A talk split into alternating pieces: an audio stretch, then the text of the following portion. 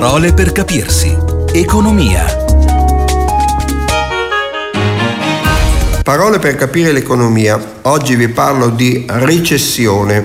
Recessione vuol dire appunto qualcosa che va indietro e la cosa che va indietro è quanto viene prodotto in un anno.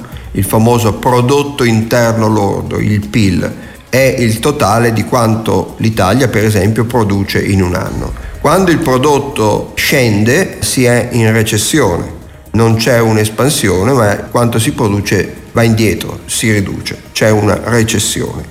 In termini tecnici in realtà si parla di recessione soltanto quando il PIL in termini reali, cioè al netto dell'inflazione, si riduce per due trimestri consecutivi, cioè un singolo trimestre in cui c'è una riduzione del PIL non è considerato in termini tecnici una recessione. Eh, noi economisti, gli istituti di statistica chiamano recessione soltanto un periodo di almeno due trimestri in cui il PIL torna indietro, si riduce. Quella è una recessione.